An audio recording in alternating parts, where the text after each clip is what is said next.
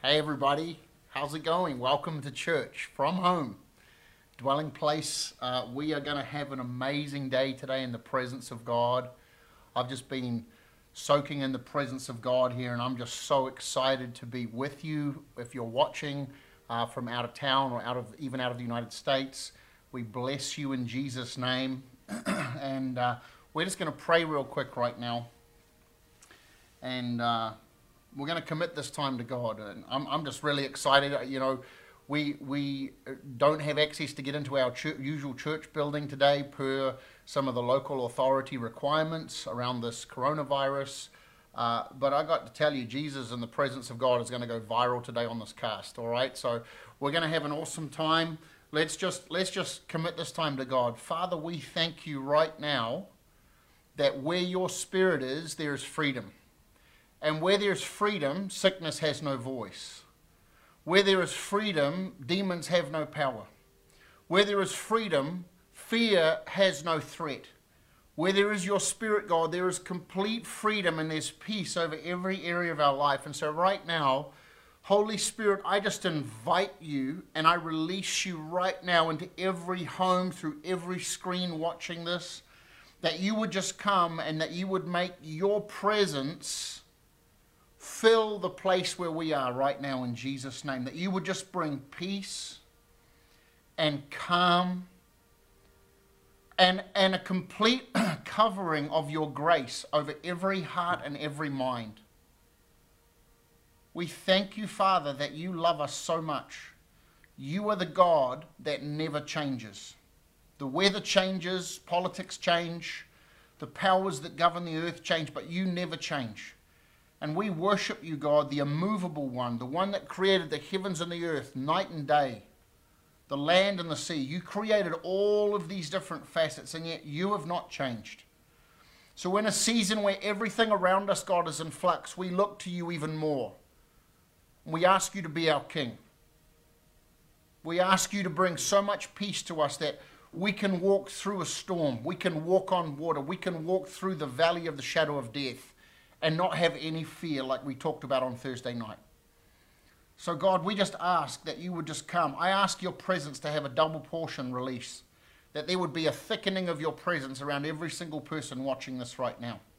And to every person that's gripped with fear, that's just tuned in, right now, God, I just speak peace over them right now, and I cancel the static, the frequency, the turbulence of the enemy around every life, around every heart right now. Where the enemies try to take the news broadcasts and some bacterial viruses that have been recognized in the earth right now, and it's tried to the enemy's tried to torment people out of a place of peace. And right now, I just rebuke that that spirit's assignment to fluster people in fear right now in the name of Jesus, and I declare peace over every heart and every mind. Father, we look to you. You are our hope. You are our bright shining sun. You are our deliverer. You are our salvation. You're our covering. Your banner over us is love, God. You're our healer. You're the one that breaks through for us. You're our provider. You're the one that is the all abundant one, God. You're, you, you are all the things that we need in any given moment. You're our healer, God. You're our comforter. You're our teacher. You lead us and guide us into all truth. God, we thank you for who you are today. Coronavirus is just a name, but Jesus has been given the name above every other name. And I thank you, God, that there is no authority above you. And so, right now, I just release the peace of God over every person watching this right now. And I thank you, God, that we are just going to have an amazing time in your presence. Right now, I just release healings and miracles through the screen right now. There, see, the thing is, is that prayer and the power of God, there is there's no distance between what I'm doing at this table and where you are sitting or standing watching our, our Sunday service online right now. There's no distance. And so, right now, I just release over you the healing power of Jesus. I release the freeing power of Jesus right now. I break the power of sickness. I break the power of disease, infirmity, whether it was pre existing, whether it's this thing where, you know, uh, th- there's so much talk about symptoms around respiratory and throat pain and discomfort. And everyone's looking up at all their symptoms and self diagnosing, and fear's trying to grip you. I just break that off you in Jesus' name.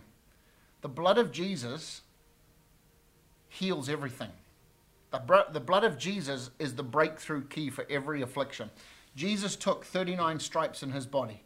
And did you know that there's actually th- what 39 stripes means 39 lashes with the whip? You, you can see that in, in different depictions like the Passion of the Christ. And it's actually interesting because there's 39 different types of known categories of disease and infirmities in the earth around, around humans. And, and so Jesus took a lash for every category of sickness and disease. And guess what? It didn't kill it.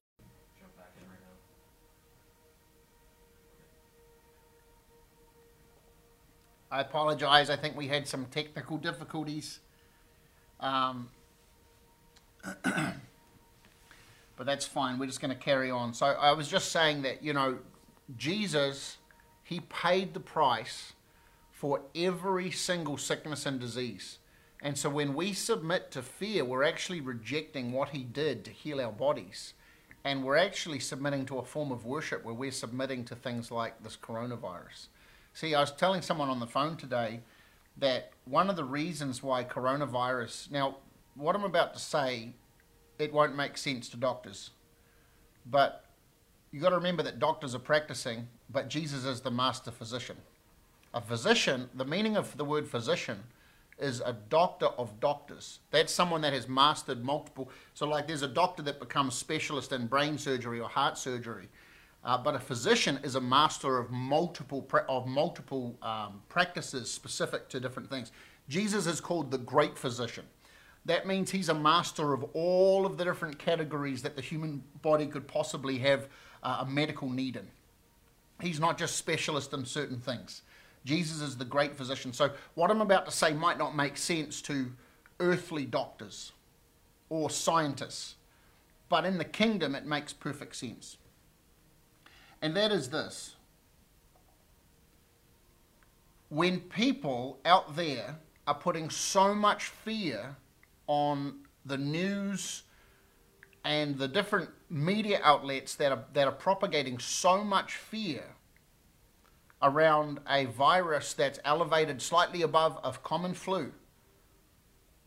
People are actually believing it so much that it's becoming a form of faith for them. And I'm here to tell you today if you look to Jesus, it will not touch you. I'm, I'm 100% confident in that. Because fear is actually the only thing that can cause you to submit and actually allow that thing to get on you. I, I referenced it on Thursday night. The Bible says, What they feared came upon them. See, fear is like a motor car, it's like a Uber delivery that gets a demonic package to a person in the same way that faith is the vehicle that gets God's promises to his people. So we have to shut out fear out of our lives altogether. Fear is the devil's Uber delivery to get calamity to you. And you need to actually completely disagree with this virus. You know, so I had a few people that have tried to, you know, heckle me a little bit. That's fine. People are allowed to do that. They're allowed to have a bad attitude and try and find loopholes. But I'm going to tell you this. I don't see anyone putting this level of panic on all the aborted babies, the millions of aborted babies in the world. I don't see anyone putting the panic on all the suicides. I don't see anyone putting the panic on the drug and the alcohol uh, death, uh, death uh, rates as a, as a result of the abuse of those substances. I don't see anyone put, putting a panic on all the uh, personal suicide rates or the motor vehicle crashes. I don't see I don't see that level of panic. No one's trying to fix that like they're trying to fix this. And those numbers are far higher than the numbers with this coronavirus. We have hypocrisy in the human race in the fact that we find little things to make big deals out of. Now, I do understand that there are some real issues around this virus and that people need to have precautions. I am not telling us to live aloof and I'm not telling us to ignore it. I think you should wash your hands. I think you should be healthy. I think you should uh, have you know, compliance with governmental requirements. Okay, that's not. We're not here to incite any kind of uh, revolution or rebellion. We're, we're here to honor the government. However, this is a season for the church to rise. This is a season for the church to stand up and, and pastors. Pastors can't just preach messages. Ministers can't just be preaching messages and then hiding behind their, their front doors. This is a time for the church to actually be the church. This is a time for the kingdom to actually be the kingdom. You either have the healing power of Jesus in your mouth and on your hands, or you don't. Uh, you're either a closet Christian that's pretending, or you're a real one that really believes God. See, I believe that no virus has the authority over the name of Jesus. Jesus is the name above all names. That means Corona must submit to the name of Jesus. That means COVID 19 must submit to the name of Jesus. That means Wuhan virus must submit to the name of Jesus. They have no power unless you are afraid of them. So, so we're going to be the real church. And I'm telling you, there is a world out there that is terrified that needs to see a church that is, is prepared to look this disease straight in the eyes and not bow. See, I, I love the stories like Daniel the prophet, where he was falsely accused and he was thrown in a pit, and there was lions that were hungry that were looking at him. And while in the natural, the lions that were hungry should have eaten him within minutes, they stood there and looked at him all night. Because you see, the sons of the kingdom come into a different category, and we come above the laws of nature. That's why Jesus walked on water. He was trying to show us that all that the world respects doesn't apply to us. I'm not living in fantasy world. You either believe this book or you don't. Jesus died and was dead for 3 days and he rose from the dead. That is not a law of nature being obeyed. Heaven is above what the news is telling you that you should submit to. Now, I'm not talking about the government, I'm talking about fear of a, of a tiny little disease, a tiny little virus. You see, when Jesus would speak healing over, over Jairus' daughter or the centurion's servant, whether he spoke healing to the lepers, he wouldn't, you know, he wasn't mixing some, some uh, chemical pharmaceuticals up. He was speaking with the power of his mouth be healed, be healed. And his words were changing bacterial and biological states in people's bodies. His words, life, were destroying death. And we're in a season right now where the church must rise. The church needs to have the hope of Christ, the hope of the gospel, the hope of heaven, the hope of glory on the inside coming out of our eyes and our mouths, out of our hands, out of our words we must show the world th- that we have a hope and we are assured in who we believe. This is not a time for the church to be cowards. This is not a time for the church to, to go out and pretend like we need to hide like the rest of the world. This is a time for people to be healed. So if you're concerned and, and you, you, you think that you have this disease, we're going to pray for you and we will see you get healed. I'm not in any way concerned about that statement. I've seen Jesus heal AIDS. HIV. See, your doctors say that that's impossible. Your doctors say that we can only control it and try and give them quality of life up till the point that they die. My father says that that's a disease that has to obey the name of Jesus and leave bodies. And I've watched it with my eyes. I've seen AIDS literally leave bodies and being medically diagnosed, undiagnosed. I've watched, I've watched a dead person be raised from the dead, personally. I've watched cancer more times than I can tell you literally leave stage four cancer where the, the doctors are telling the family just go home and make them comfortable. And i've watched jesus completely heal those bodies. This virus is not on that level. This virus is a lower level sickness to cancer. It is a lower level sickness to, uh, to, to, to all the, these other kinds of infirmity hiv i don't believe and i never will subscribe to fear the media is making billions of dollars right now subscribing fear to all kinds of people, and I'm not buying that magazine, and I don't believe you should either. See, I got a magazine. And this, this book right here, This already told me a long time ago that I have authority over sickness and disease, serpents and scorpions, that I'll drink deadly things and they won't harm me. See, this is a time for the church to rise. It's not a time for us to subscribe and agree with everyone else. It's a time for everyone else to see that we have a different hope. And they, they should be coming to us, running to us, flocking to us right now, saying, Help me.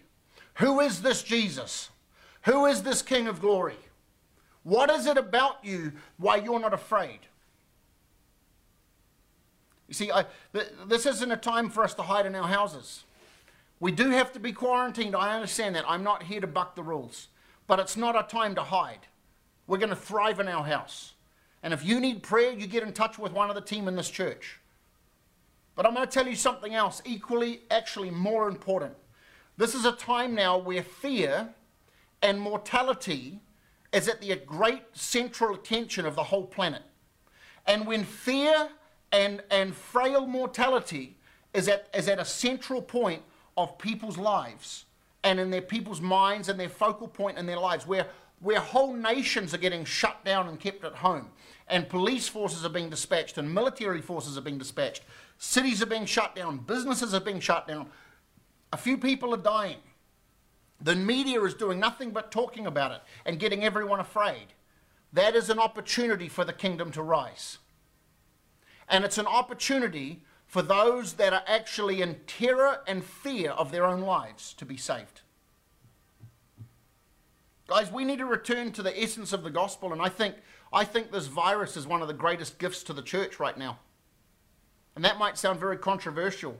That might even make you upset, but let, let me explain that statement. It's one of the greatest gifts to the church in the fact that the church has been asleep. The church has been eating cotton candy for so long. The church has been worshipping its favorite influences and worshipping its favorite preachers and worshipping its favorite worship singers. And, and, and we've been so distracted that we've pushed for entertainment. The Bible says that in the last days men would not listen to sound teaching anymore, but rather they would gather to themselves teachers, entertainers, influencers that would tickle their ears and make them feel good. See, that's not describing a functioning church. That's describing an apathetic entertainment couch potato church. It's not time for us to sit at home. It's time for us to start praying for all of the people that we know in our workplace, in our streets, in our communities to be saved. We're going to talk about that in just a second. But I'm telling you, we, we live in a world that doesn't have hope.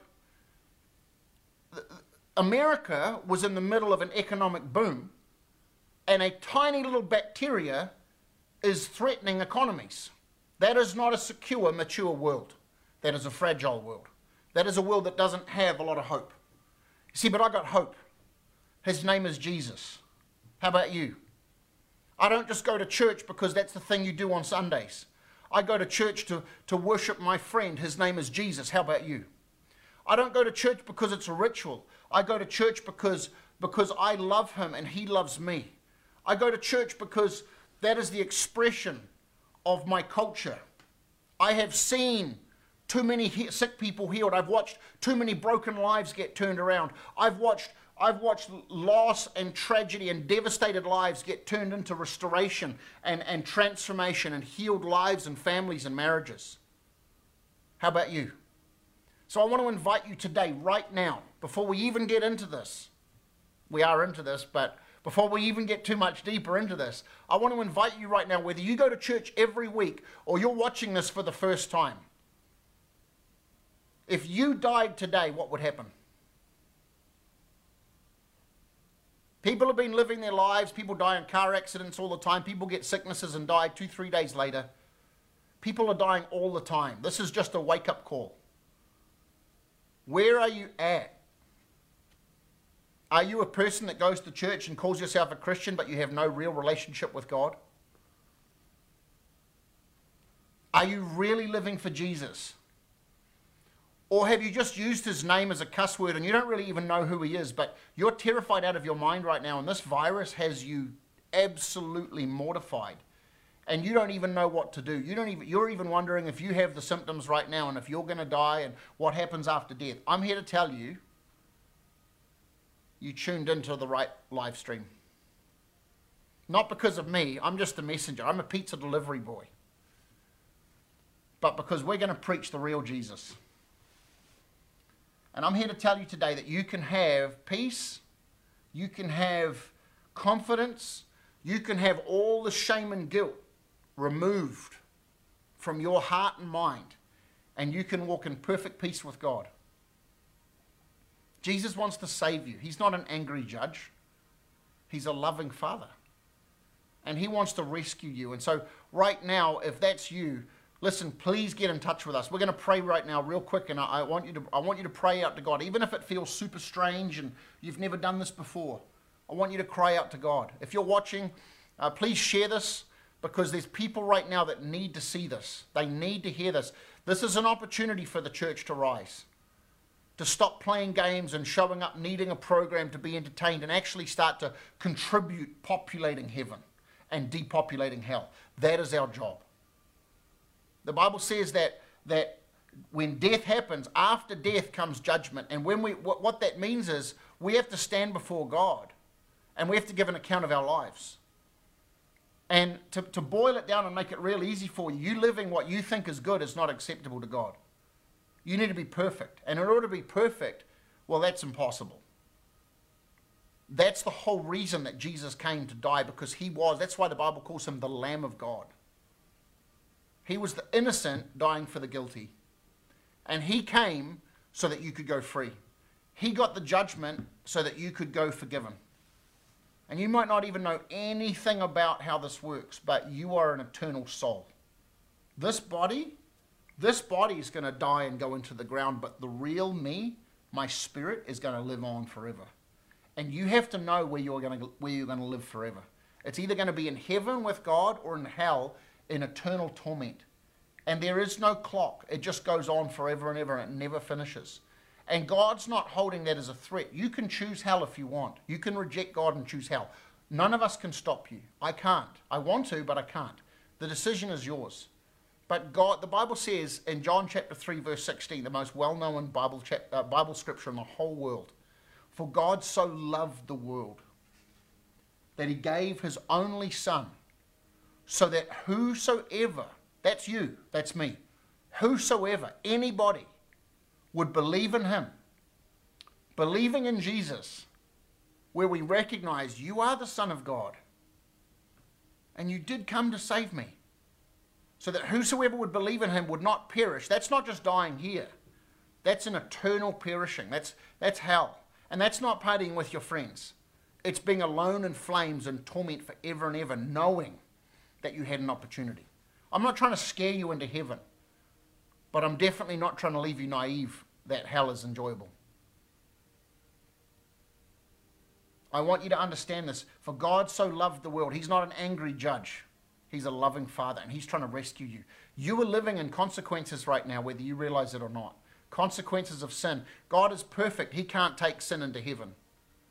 And so he sent perfect down into, into he sent his perfect son down into a broken world so that he would redeem us. But we have to accept it. Any gift, if I said, hey, I want to give you this Bible, it's a gift. But you can't take the gift unless you reach out. Even though I'm holding it, I've given it to you, it's not yours until you reach out and take it. So God's given the gift. But you can't accept it until you say, Yes, Father. I recognize that I have done wrong things. I've thought wrong things. I've planned wrong things. I've hated people. I've un- I haven't forgiven people. I, have I've had lust. I've, I've, I've lived a perverted life. I've, ha- I've done all kinds of terrible things. I've even just thought bad things about people. I've said bad things about people. Any of those things, even if you've just done one of them, it makes you tarnished. But God's not trying to reject you, He's trying to rescue you, He's trying to redeem you. See, in the midst of all of this virus right now, what's even more important than the virus is your soul. Because you're going to live forever. And I want you to live forever in heaven. Because when you recognize just how amazing God the Father is, there, there's nowhere else you'd want to be. So, so right now, I want to give you an opportunity. If this is you right now, if you if you're hearing this and it's like you might not even fully understand everything I'm saying, but something in your spirit, in your heart, knows that what I'm saying is true. I want you to pray with me right now before we go any further. Father, I recognize that I've done wrong things. in my life. It's not hard to see God. I know my life. Other people don't know, but I know. And I know that there's things in me that I don't know how to deal with. And I know that there's things that have happened to me and things that I've done that I can't put out of my mind. They're there. And I don't know how to explain them. I don't even know. They're ashamed, I'm ashamed of them, God. And maybe even there's some things that I'm not ashamed of, but I should be ashamed of. And I don't know, I don't know why I'm so proud of those things. But I know they're wrong. God, I ask that you would forgive me. I'm hearing about this Jesus today, and I'm asking that you would forgive me. That you would take what Jesus did, coming to earth and dying for me. You would take that and that you would save me, God. I, I, I acknowledge my sin and my wrong, and I ask you to forgive me. I accept what Jesus did, and I ask God that you would accept me into your family and you would teach me who I really am. You would teach me how to live where I'm not living like that anymore, and how I'd live for you in the way that you made me live. That you would call me family, and that I would live for you and give you the rest of my life in Jesus' name. If you prayed that prayer, would you do me a favor and do yourself a favor and just send us an inbox as a church? Say, hey, I prayed that prayer of salvation. I prayed that prayer to God right now. And one of our team, I'm not asking you to commit to anything. I'm just, one of our team's going to reach out and get you some stuff so that you understand a little better about what you just prayed and what that means and how you can get to know God. Because He's not just an idea, He's a real person and he wants to get to know you. God is my friend. He's not some figurehead. He's my friend. He's my king. And he wants and he wants to be yours. So if you did that right now, please just message us in the live stream or message us message us on uh, in our inbox as a church, and we would love to just get to know you a little bit and send you some information uh, so that you can you can walk with God. Because I'm telling you right now, as you prayed that, I know for a fact that some people that were watching right now, you felt this heaviness just lift. And you felt turmoil leave your mind and peace come. This is how this is how God works. The Bible says that when we become saved, when we make that when we make that step and say, God, I choose to trust you, we become a brand new creation. The old us has passed away. Behold, a brand new person, a brand new creation is there and you're going to just feel like I'm going to sleep real good at night. I'm going to walk in peace. I'm not going to have turmoil and torment. God really is real. I feel a tangible shift. So, so I just really want to encourage you with that because that's who God is and, and that's who you are, and you've been called to walk in that and live in that. Amen. Okay, so welcome to church. We are having church already. We've already had our, our altar call and And, and uh, that's the most important thing because in the midst of this, of this panic, guys, it's really important that we walk in who we've been called to be. Um, we're going to do communion in just a little bit today because uh, communion is a covenant with God. So as you as you can, we're not going to do it right now. We're going to do it in a little bit. Um, go and get whatever you can. I know that a lot of us in our houses see I have a little bit of bread here and and I have some um, some some berry juice.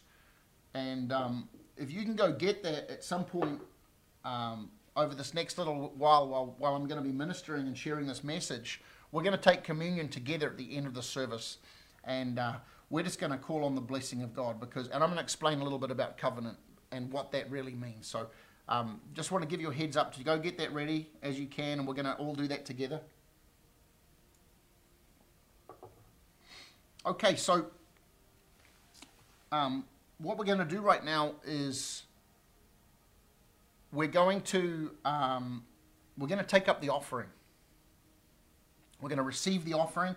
Now, I want to talk a little bit about this because in this season, panic and fear is getting everyone to grip their wallets and say, "Well, what if everything runs out?" Well, hang on a minute.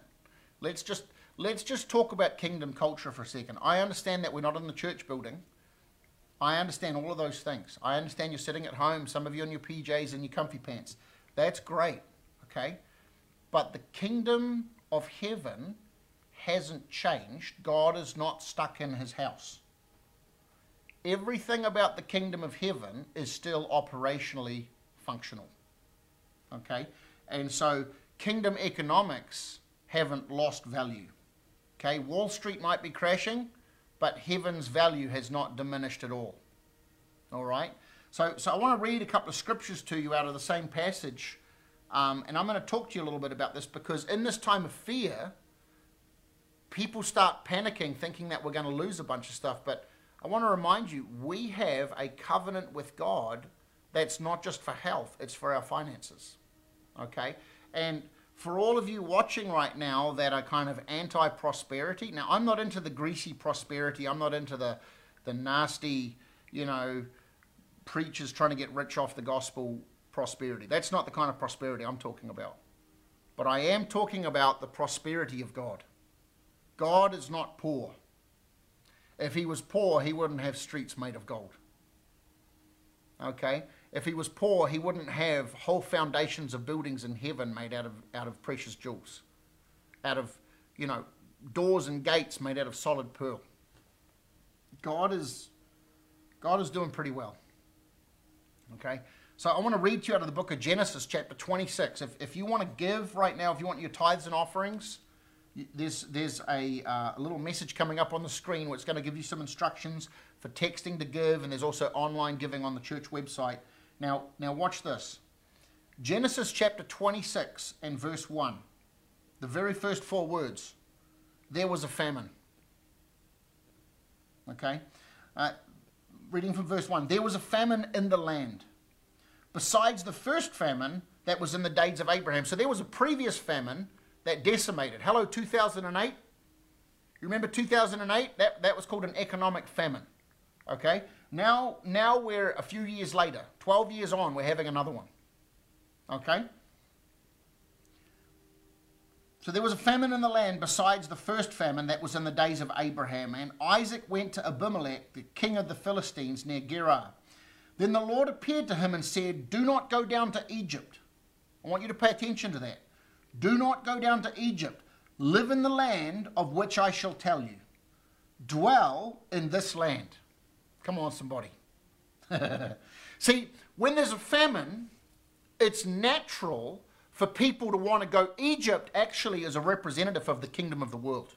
Egypt at that time was like the great banking empire and the, the social empire, the economic empire, the industrial empire, the, even the technology empire was Egypt.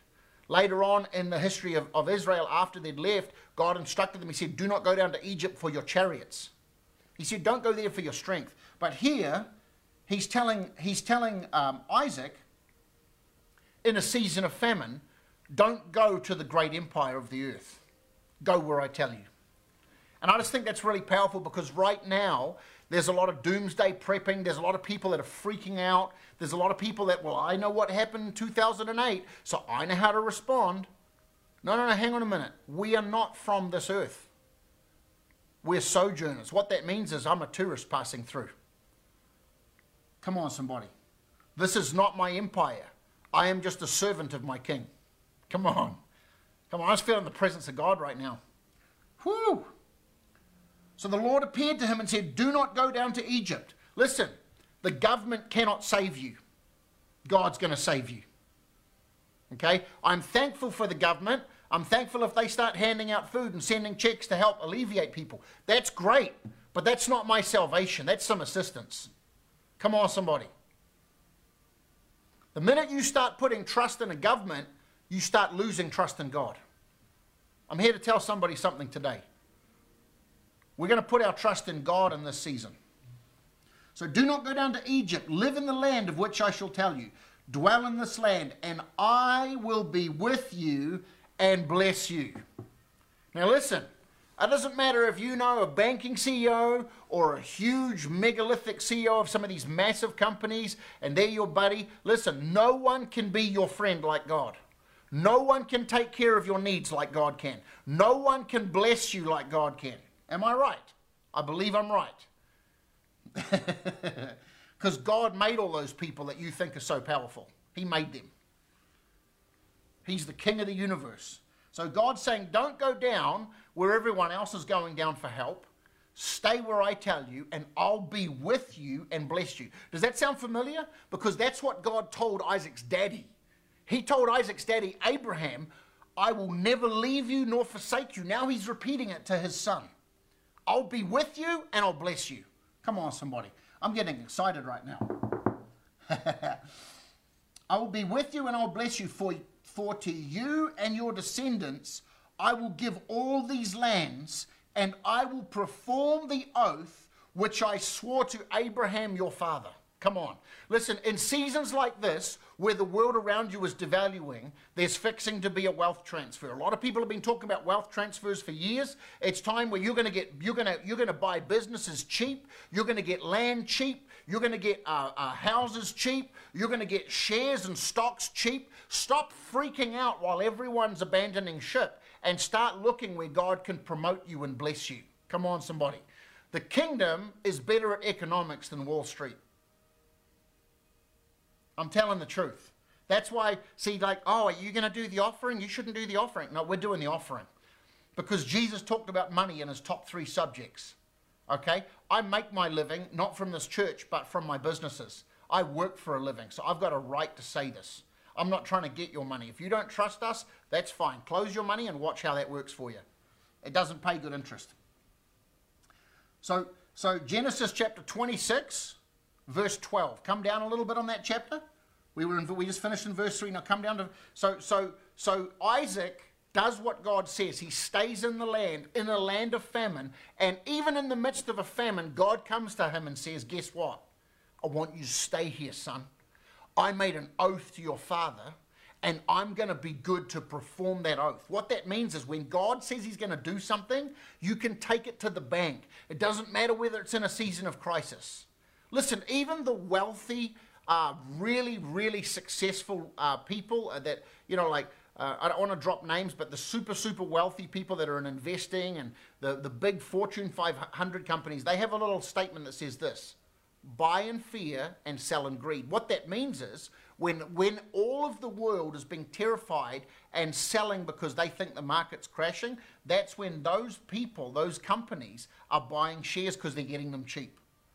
And when everyone is thinking that the market is doing really successful and, they and they've got huge, incl- uh, you know, it's going up and people are getting ready to buy in because they're getting excited because the market's doing well, that's when those same people are selling for a high price.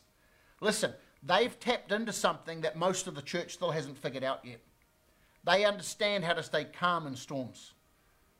They, they understand how to walk in the midst of calamity. Okay? God is literally saying that he's going to be with you and bless you, and he's going to watch over his oath that, to perform it. So let's keep reading here. I like this. Verse 12. Okay, this is playing out, still in the famine. Still in the famine. Isaac has a plot of land. His neighbors, all their crops are dead. They're all dried up. They're dead. There's nothing happening. Okay, verse 12. Then Isaac sowed in that land. Now, wait a minute. That goes against what the local farmers are telling you to do because all the ground is baked. There's a famine, that means there's no water. The sun is high and hot. All the soil is, is dry. Okay? All the farmers have no money because all of their crops have died. the, the water can't sustain any new crops. But Isaac does something that goes against what the laws of nature say is wisdom. Because God is with him to bless him and watch over the oath that he promised even Isaac's father. Come on, somebody. You need to trust God, and fear is going to leave your life. I'm telling you. It's when you stop and you start to be afraid of the famine, that's when pestilence starts to have authority over you. That's when plague starts to have authority over you. That's when economic downturns and recessions start to have authority over you. When you stay in faith, God will perform his word. Because you're saying, God, I understand that the elements and the wind and the waves are scary right now. Do you understand that when, when Peter and, and the disciples were in the boat with Jesus crossing the, the lake, which was like a sea, it was a very large body of water. Peter, four or five of those guys were seasoned uh, sailboat guys because they were all fishermen. So they'd been in rough water before. But they were all terrified, thinking they were, they were going to drown and die. But Jesus was sleeping in the boat. He didn't respect the elements, he respected where he was going. He understood the covenant he had with the Father. So much so that the disciples, those same ones that should have been master boatmen, were waking and shaking Jesus up to get him to take over. Hey, help us, Jesus. Don't you care we're going to die? You see, if you really trust God, you'll stop being so moved by a change in the weather, a change in the economy, a change in health and the environment, and change in what the news is telling you. You'll start to be grounded and stable and steadfast and calm. And you'll stop being shaken so much. The church needs to rise. The church needs to stand up and actually walk what it's been talking. It needs to start living out what it's been preaching. Come on, somebody. Otherwise, all we are is dead hypocrites. We're dried out, dead men's bones. We're Pharisees. And I know that's not what anyone wants to be. So we need to stand up and start living what we've been talking about all this time. And I don't know about you, but I'm going to do it. And if you want to come along, let's do this together. Okay? And I would say this: if you're, if you're, this is going to be a little controversial right now, but I'm into controversy. So if you're in a place where where the pastor's been preaching strong and now he's acting all afraid, you're following a counterfeit, and you need to get out of that dead house. It's not a time for us to be saying one thing and doing another. It's time for the church to rise. It's time for the church to stand up and actually start living what it's been saying it's going to live. Jesus needs to be seen in us right now. His compassion, His love, and His boldness, His strength needs to be coming through our pores, our eyes, our, our, our hands, and our feet right now. The world needs to see Jesus in us. Now, so let's keep reading this. I want you to see this. I'm going to read again from verse 12. Then Isaac sowed in that land, and he reaped in the same year. What? What year? Oh, the year of famine. So he didn't just sow, he reaped in a year of famine a hundredfold. That's like the highest level yield that people could possibly imagine. People are happy with 30 fold. That's a good crop. A 30 fold crop is a big deal crop, but a 100 fold is exceptional even in the best environment, at the best type of year, with the best amount of irrigation and soil. That, that's, that's amazing. So here's a guy who sows in a year of famine. All his neighbors around him are just looking at dirt but they see their neighbor Isaac sowing crops and they see green shooting up where there should be death. I'm here to tell you that when you tap into heaven's economy, you tap into an economy that doesn't make sense to the rest of the world. And that's why we're boldly talking about giving and tithes and offering right now on a Sunday. We've never been ashamed of it. And when our people tap into it, we've watched amazing, ridiculous prosperity stories come out of it. Heaven is into it. And if you're fighting it, maybe you're fighting getting blessed. And that doesn't that sounds like something against the law of nature to me. You should there's I've got little children and none of them ever get upset when they get blessed. Okay, so watch this. So in the same year, he reaped a hundredfold, and the Lord blessed him. The man began to prosper and continued prospering until he became very prosperous. God is good with blessing people in the midst of a famine. What I'm here to say, guys, is that in a season of crisis where everyone's freaking out and thinking they're losing everything, there's, there's terrified people everywhere. It's time to put your seed into the right ground. Don't it's, it's time to put your seed into the right ground. There is no better harvest than taking your, your, your tithe and putting it into the hands of God and watching what He does in the season. I've been hearing amazing stories already right across the board. I just, I've got um, some, some, some of our people just recently, one of them came and told me, he said that um, they're, they're just on the brink of getting a 40% pay rise in the middle of this crisis. Now, that's not normal. That sounds like Jesus to me.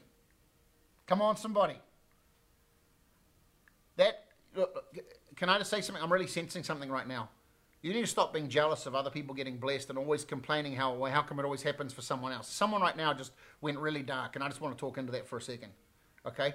It's not time for you to say, well, why is it always that? No, listen. It's because they give to God. It's because they trust God. It's because they put Him first. And when you seek first the kingdom of God and His righteousness, all these things get added.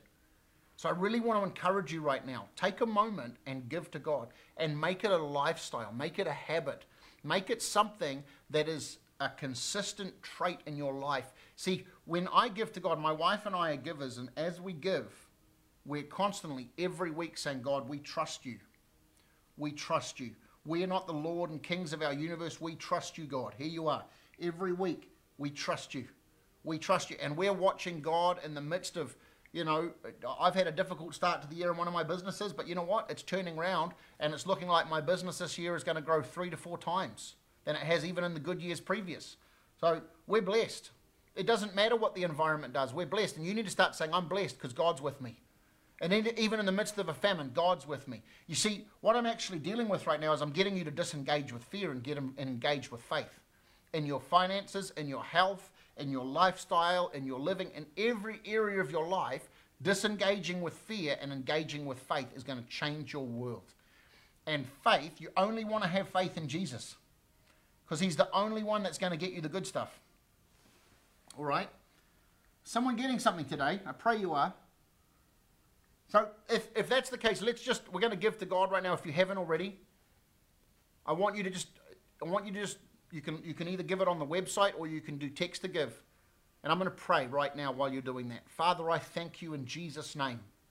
I thank you for all these precious people, God, the, these people that we are all trusting you we recognize that there's bad things happening out in the world. We recognize that there is huge knee-jerk reactions happening in the stock market, in the banking world, uh, in, in, even in just the everyday life of businesses getting closed and shut down, and and and there being cessations of of it, with laws being put in place where businesses can't operate for periods of time. God, I thank you that you are the God that never changes. And I thank you, God, that while the earth is having um, a moment having a panic attack, you are completely calm and your goodness endures forever. Your mercy endures forever. Your, your loving kindness endures forever. And I thank you, God, that your generosity has not changed.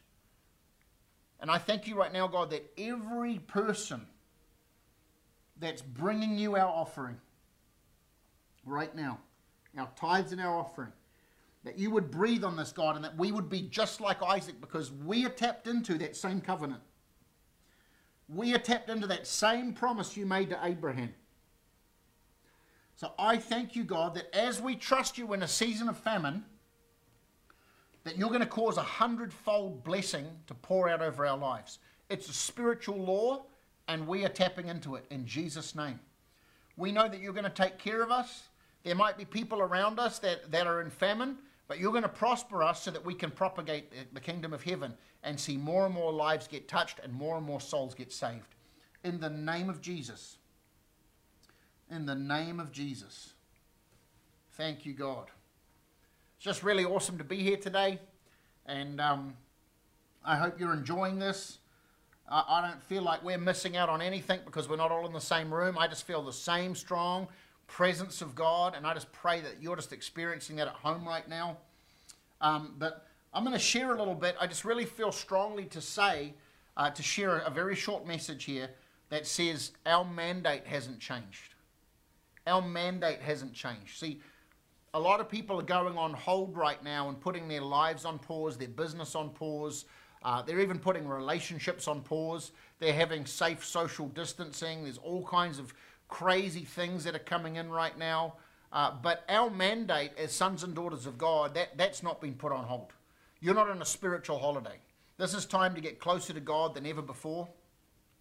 This is a time for us to actually look and see how, you know, how we can actually build our Father's kingdom on a greater level on this planet, on this earth, in our lives, in our, in our friends, in our communities, in our relationships.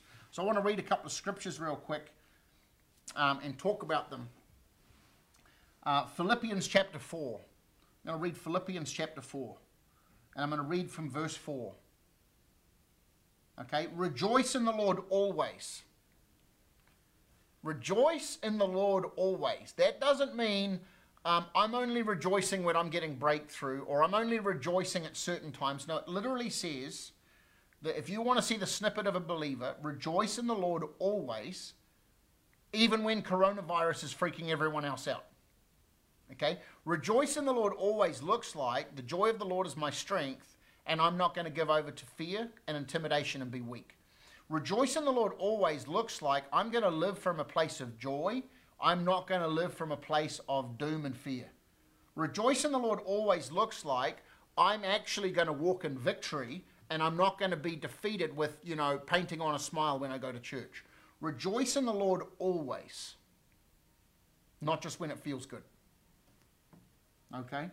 So rejoice in the Lord always, and again, he's emphasizing it. I say rejoice. Let your gentleness be known to all men.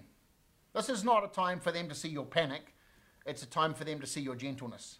It's a time for them, for the world around you to see your calmness. In your Facebook posts, in your social media interactions, in your phone calls, in your FaceTime calls. You know, look, there's a lot of there's a lot of funny memes flying around right now. Cool, have some fun, but let people see that you're calm. Not just because you're acting calm, but because you've been with Jesus.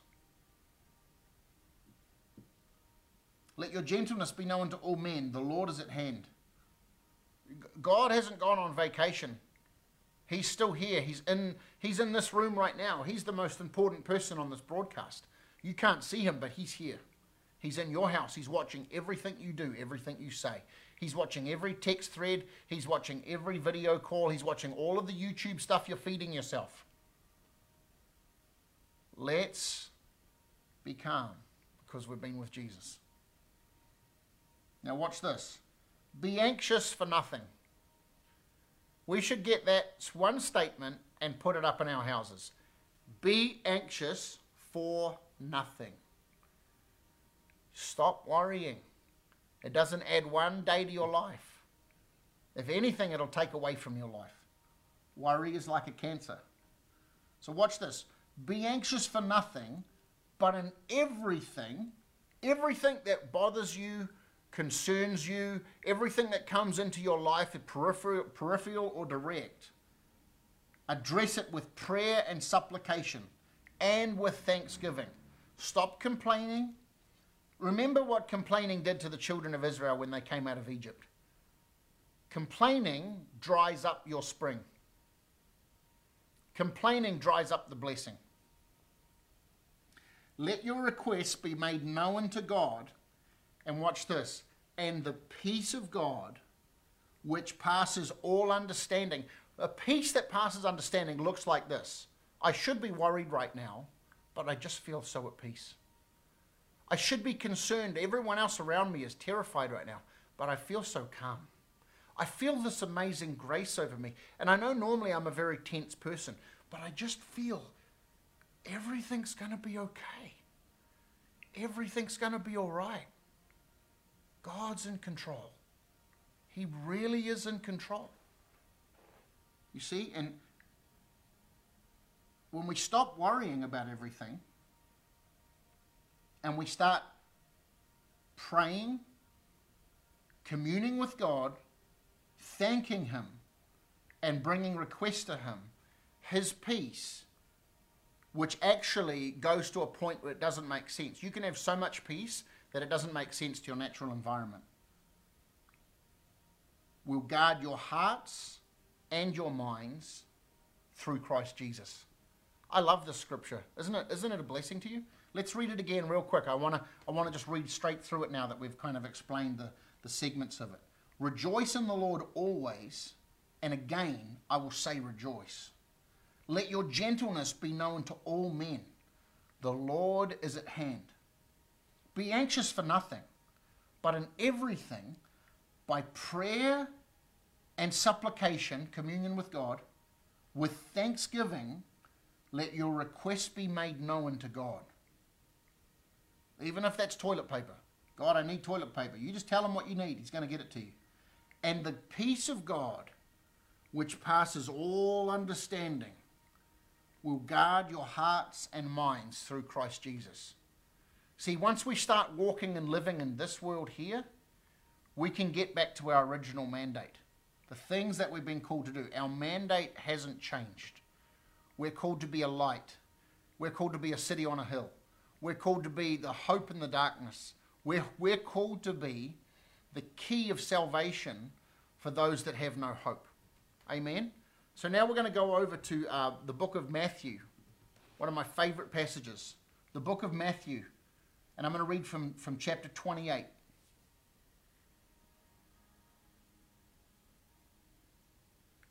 Verse 17.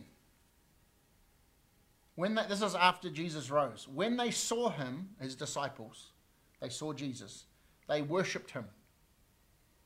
But some doubted. You might be some doubting today. You might be having a little panic attack. You might be, well, I know Jesus is there. Maybe it's him, but I don't know if this is him. Is God going to get me through this, isn't he? Well, I, would invite you to go back and read the passage out of Philippians chapter 4 that we just read. And read it over until you brainwash it. Some people need brainwashing. And what I mean by brainwashing is, is flushing out all of the toxins and the impurities that you fed yourself with and that you've, you've, you've fantasized in your mind about all the terrible things that are going to happen. You need to wash your mind and renew your mind through the washing of the word. That's what the Bible tells you. You need to be brainwashed. okay, I know that sounds funny, but it actually is true because you're, you're, self, you're self-harming with all of those crazy thoughts. Okay, but some people doubted. Some people doubted. And you might be struggling right now, and it's okay to struggle, just don't stay in the place of struggle. It's okay to have a rough day and have a little panic, but don't live there. Watch this. Watch Jesus' response. Verse 18 And Jesus came and spoke to them, saying, All authority has been given to me in heaven and earth. All authority. Now, this is after he conquered Satan. The Bible says after Jesus died on the cross that he descended into hell and he fought Satan. He put his foot on top of Satan's head. That's how that fight finished. Satan tapped out and Jesus reached and grabbed the keys of sin and death, of sickness and disease. He grabbed those keys. He has not some authority, he has all authority has been given to me in heaven and on earth. Go therefore and make disciples of all nations. Now, that, that word nations actually just means different people groups.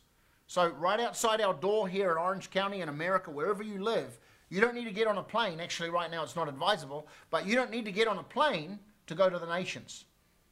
You can get on. You can you can start calling your friends from your your house because if you're quarantined for the next couple of weeks, whatever that looks like, you can get on your phone. You can start FaceTiming and start sharing Jesus with people. You can start bringing hope to people. Instead of agreeing with their fear, you can start to disarm it. Instead of giving them a reason to be terrified, you can start giving them a reason to have hope. And you give them a reason to have hope because of the reason of hope that you have. Listen, a salesperson can't ever sell something that they don't have. You have to sell something you've got. You can't share Jesus if you don't got him. You need to you need to have people see the hope of glory on the inside of you. They need to see what we just read about in Philippians chapter 4 in your eyes. So Jesus said, All power, all authority has been given to me in heaven and earth. Therefore go and make disciples of all nations, baptizing them in the name of the Father, the Son, and the Holy Spirit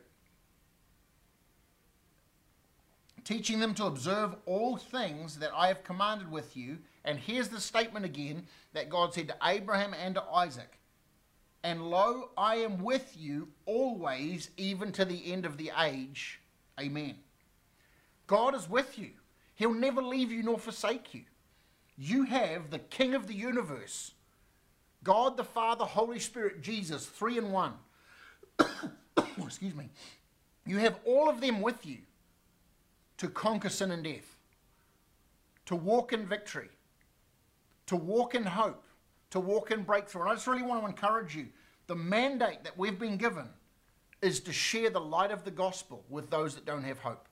To share the light of the gospel with those that don't that actually don't know who God is. It's our job right now while the whole world's freaking out. See, in, in certain marketplace industries, there are things that happen in, in industries and it becomes a problem becomes an opportunity. See, um, I've had some I've had some experience in the world of inventions and patenting, and a patent is really an invention that has solved someone else's problem or made someone else's life simpler. So, an inventor is really someone that recognizes uh, a problem in someone's life and addresses the problem. And, and a Christian is someone that can actually see a problem in the world, see someone's brokenness, and out of a personal relationship with God, come and bring the hope of heaven to that person. See, that's an opportunity. Just like an inventor sees an opportunity when he sees a problem in a marketplace or something that's not working right and he invents a new product, a Christian can see in mom- moments of hope, hopelessness and, and chaos and panic, a Christian can actually see a moment of opportunity in the world. And right now, we're living in a season of opportunity, an opportunity to see souls saved. And I just want to really encourage you because right now, you know, it, I, I don't want to be, I don't want to be the pastor that is constantly trying to help people get back up on their feet. I'm here to help. I understand that that that people are struggling right now, and, and I'm not trying to belittle that in any way. But this is I'm not trying to create a codependency where every week people need another word so they can stand on their feet. I would tell you that in the midst of your personal struggle, help others, because you're going to see heaven at work, and it's going to encourage you, and it becomes contagious. Stop stop being a consumer and start being a producer in the kingdom. Is this okay? Because, because if all we do is say, I need help, I need help, I need help, I need help with my faith because I'm full of fear, and we never, we never actually help anyone else, we're actually like the, the servant that buried the talent. Remember the story where Jesus told the, the, the parable about the servant that buried the talent? Well, for us, we're actually called to grow and come into maturity. And so I'd really encourage you in this season to really see that Jesus says, right here in verse 17, it said that some worshipped and some doubted. Be a worshiper, don't be a doubter. Jesus has been given all power and authority. The same Jesus that you said, God, I need you, come into my life, that same Jesus has all power and authority. He's not he's not this little tame lamb, he's a mighty lion. And, and God has not once had a moment, God has not called a special briefing room in heaven saying, hey, we've got this new epidemic called corona where we need to freak out and dispatch the angels. God is completely in control. We've made this a big deal. And while we need to be wise, I'm not taking away from any of the wisdom stuff. We need to stop letting fear get the best of us, and we need to start seeing that right now, today, the Bible says, today is the day of salvation. All right? So, so I just really want to encourage you with that, encourage you that our mandate hasn't changed. God has called us to walk in, in divine authority, divine health, divine purpose, and divine peace. And I really just want to encourage you that that's who you've been called to be. You're not called to be someone that submits to fear and to worry and to anxiety. That's a lower level of living, and it's not the right one for you.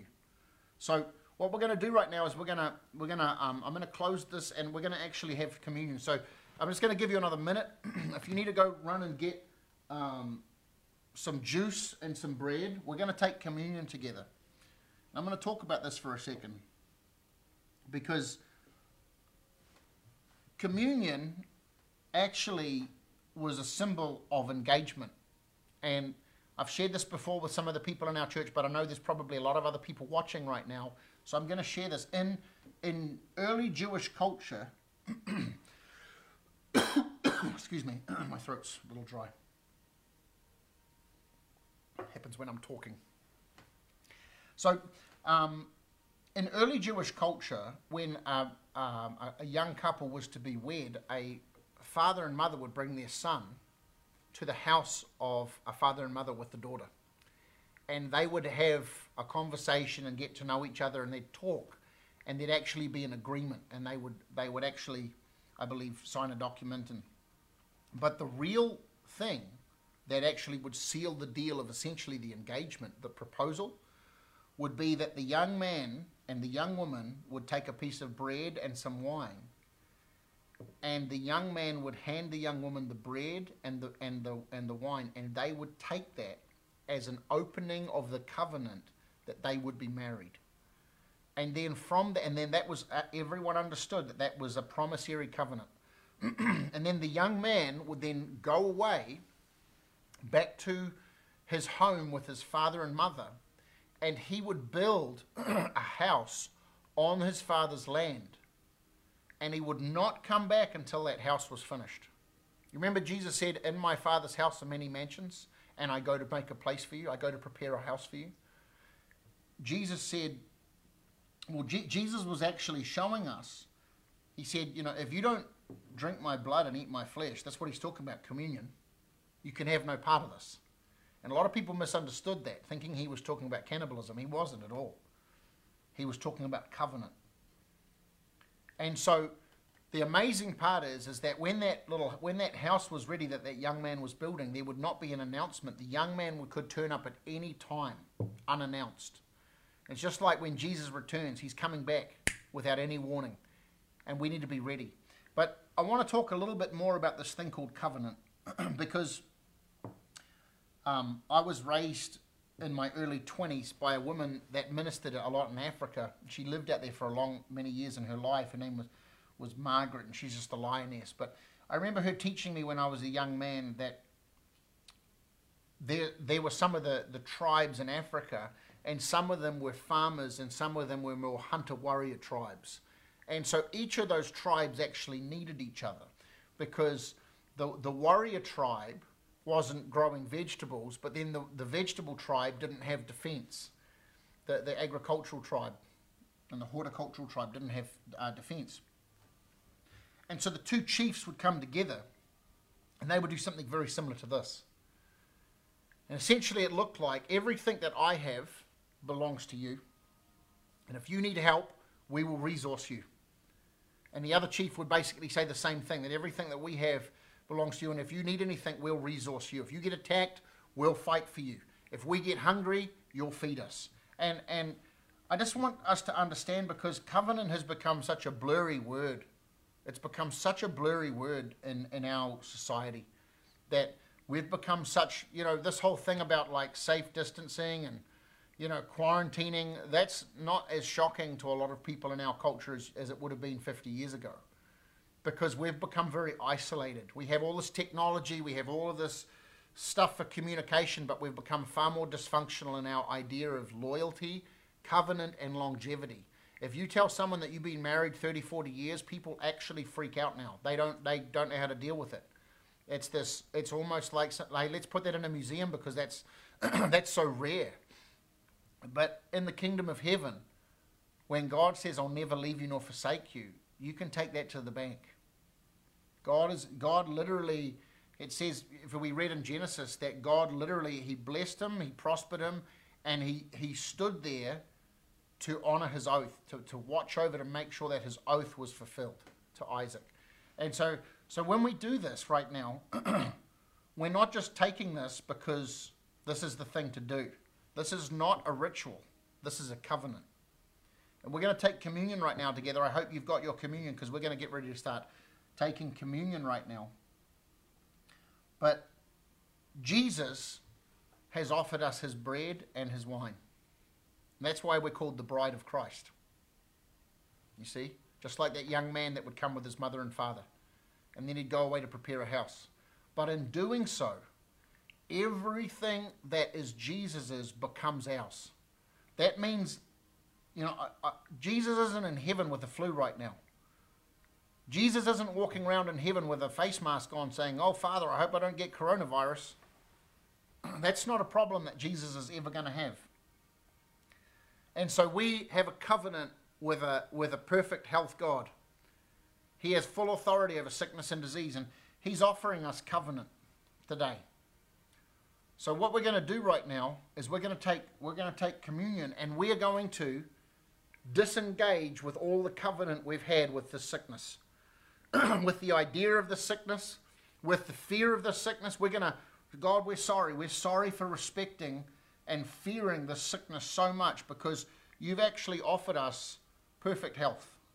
You've offered us perfect healing. And so, right now, Jesus, come on, let's pray together. Right now, Jesus, we just receive afresh today, Sunday, the bread that you broke symbolically, we're just going to receive that again afresh right now and say, We accept your covenant, everything of your world in exchange for ours. We get all the blessings and benefits the power, the authority, the healing, the miraculous, the provision, the prosperity, all of that of your world, we have covenant access to. So we're going to stop worrying and we're going to start worshiping. We're not going to be like where it says some doubted. We're going to be the ones that are worshiping. So, God, today, Jesus, we accept and we just honor you. And we, by taking this bread, we just say, Yes, we accept your proposal of covenant. And we thank you that you would see value even in ourselves when we speed wobble sometimes, God. So we accept right now in Jesus' name. Just take, just take your bread. Jesus' name. And the same with the cup. See, the cup is symbolic of the blood that Jesus shed on the cross. And in that shedding of blood, there is perfect healing.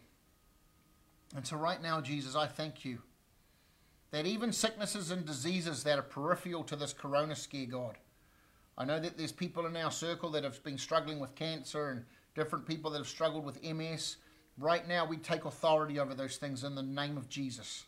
I declare that you've come this far and no further. You are leaving bodies in Jesus' name. And as we just take this communion covenant with you, God, we just thank you that you are going to destroy sickness and disease and take it away from our midst. In Jesus' name. I thank you, God, that you're healing our bodies and you're cleansing our diseases. In Jesus' name. So, let's just take this together. Thank you, Father, for the blood that you shed. We receive the covenant and we just we agree with it right now in the name of Jesus. In the name of Jesus. Father, thank you so much Thank you so much, God. We break ties with all of the junk that's been trying to contend for our attention, all of the junk that's been trying to contend for our affection, all of the junk that's been trying to bind us and, and tie us down and paralyze us with fear. We just cut ties with that right now. You're the God of hope. You're the God of freedom. You're the God of liberty. And we're going to walk as sons that represent heaven real well. We're going to walk as daughters that represent our Father so perfectly. In Jesus' name. I thank you, God, this week that you're going to use each one of us. You're going to use us, God. We're going to reach out to people. From, We're going to stop being so self absorbed and self aware of all of our issues and the things we are supposed to be afraid of and the things we're told that we're supposed to be afraid of. And we'd start walking in perfect faith, God. And that you'd start using every person watching this and that souls would be birthed this week out of darkness into light. That people would be set free from anxiety and fear and depression this week in Jesus' name. That people would start live streaming into others that may even be in hospital, and that, that sicknesses would just start drying up in people's bodies in the name of Jesus. We are going to be a people of faith. We are going to be a fearless people. We're going to be a people that walk in divine healing, God. And just like Peter, even our even our shadow is healing the sick because we're carrying such an atmosphere of faith and an atmosphere of, of heaven and an atmosphere of who you are, God, that sickness and disease and infirmity and demonic manifestations cannot stand in your presence around us, God. So I thank you that we're going to be carriers of hope and carriers of healing and that we are going to walk in the mandate of the church. This is not a time to hide, this is a time to rise up and stand up in the name of Jesus. In the name of Jesus. Thank you, Father. We love you. I just bless you in Jesus' name. Remember to comment. If this has really touched you, if this has blessed you today, please inbox us as a church. If you need help, if you if you want to learn more about who Jesus is, and you maybe have prayed and made a decision today, you like I don't quite understand it, but I felt something happen. Please inbox us because we want to be able to walk you through. We're going to have some of our team reach out to you and talk to you about what's just happened in your life and your heart and, and just we want to get you some resources and just really love on you and help walk you through this. And if you have any needs and you're concerned about health issues, please reach out to us. If you have any practical needs, please reach out to us as a community. So we love you. Be blessed. Have a wonderful day. We're going to be broadcasting again on Tuesday night. I'll probably, over on my personal page, I'll probably be doing a few more uh, little daily uh, live streams. So you can go over and look for that just daily encouragements to build up. Stay in faith. Don't let this thing creep up on you. Stay feeding your spirit with faith. And I'm telling you, you're going to walk on water. Stop looking at the problems. We're not going to sink into it, we're going to rise above it. In Jesus' name. I bless you in the name of Jesus. Please like and share this uh, so other people in your friends group and their news feeds can and watch this and they can be encouraged. All right, be blessed. Have a wonderful week, and we're going to be in touch. We're going to be broadcasting every other day. Take care. God bless. Have a wonderful day. Bye bye.